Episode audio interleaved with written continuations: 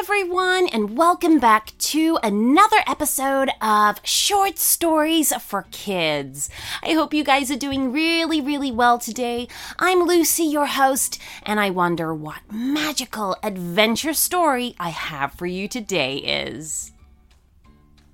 Okay, so today's story request comes from Lohith. And Lohith loves listening to the stories at night, and they help him relax and go to sleep. And he would love a story about a group of dinosaurs that like playing and splashing about in the water. Okay, Lohith, well, we've come up with a story for you, so we hope that you love it. Is everybody ready? Let's go.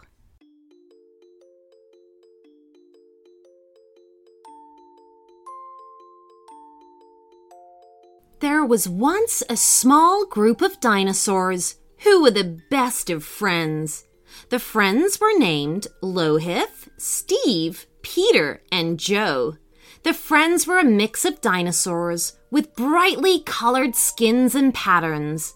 But they were all very close because they grew up together in the same savannah. They loved playing together at a small pool in the middle of the forest and splashing around in the cool water. One day they were jumping and splashing about in the pool, laughing and having an amazing time, when they felt the ground shake beneath them. What's going on? Joe cried out fearfully, hurrying out of the pool. The oldest in the group, Lohith, helped his friends out of the lake, frowning as he tried to think about what could be happening. It must be an earthquake, he said, making sure his friends took shelter under a large palm tree. My parents said it was really common back when they were younger.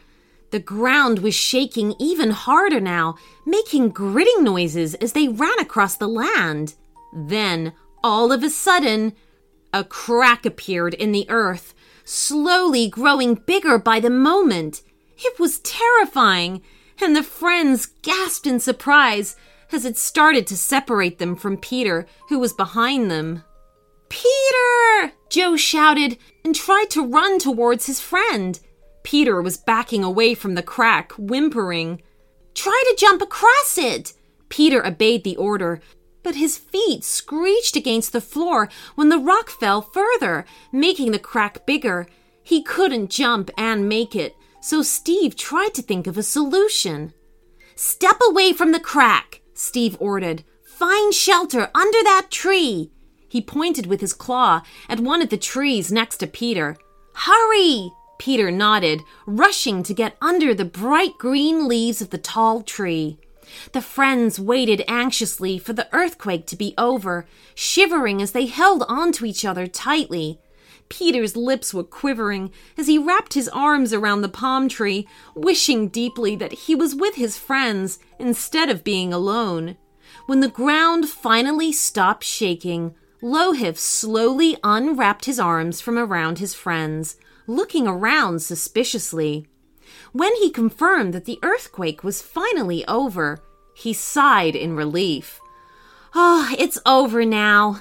The dinosaurs around him started walking outside, glad that the horrible experience had ended. Peter, are you hurt? he shouted. The dinosaur raised his head and shook it. I'm fine, but how am I supposed to come back? He moved his arm in the direction of the giant crack in the ground. It stretched wide, showing the dark black lying in the middle of it, and Steve looked really worried. We'll figure something out, he said in a determined voice. The three dinosaurs huddled together, trying to think of a plan to get their friend back. Why don't we try laying something across the crack? Joe suggested. It can act like a bridge, and then Peter can walk on it and come back here. Lohith nodded. That's a great idea, but we have to find something strong enough to hold Peter's weight. Yeah, it would have to be strong, said Steve. Hey, I'm not that heavy, Peter called out from across them, and the dinosaurs laughed. All right, everybody, spread out. They obeyed the order, moving around to try to look for something that would bear the weight of Peter.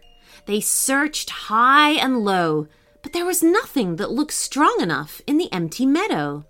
Steve sighed, leaning against a tree. And then his eyes widened. Here's an idea. How about we use this tree? His friends turned to look at him curiously. It's strong enough to hold Peter's weight, and it's long enough to stretch across the crack. That's a great idea, but how are we supposed to get it down? asked Steve. We'll slash it with our claws. Lohith held up his claw. It had sharp, deadly looking nails at the end of it. Steve and I are both T Rexes, so our nails can cut through the tree bark. Okay, let's try it out. Peter watched as Lohith and Steve started slashing viciously at the black bark, eyes widening in surprise when the dark wood was cut away piece by piece. He clapped his hands together in delight when the tree started moving downwards.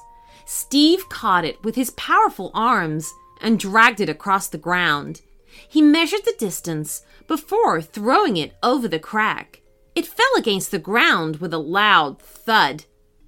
And the dinosaurs cheered when it accurately made a bridge. Yeah!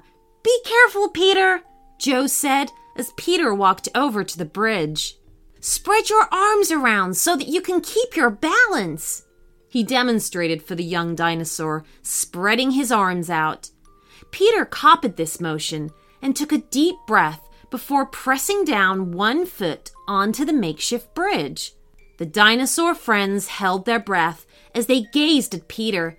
He carefully balanced himself as he walked across the bridge. Slowly, slowly, one claw at a time in front of the other.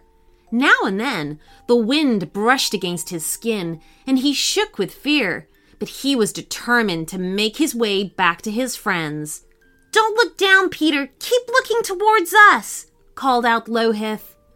When his feet finally touched the ground, safe from the crack, his friends surrounded him in a tight hug.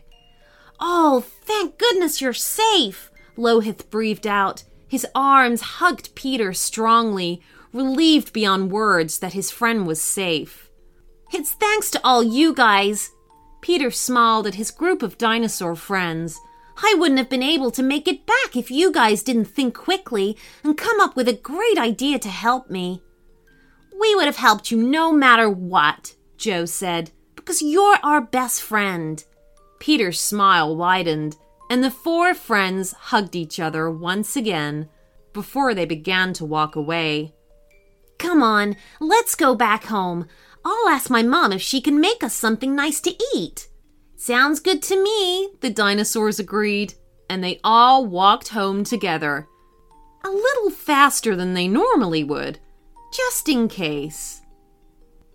The end.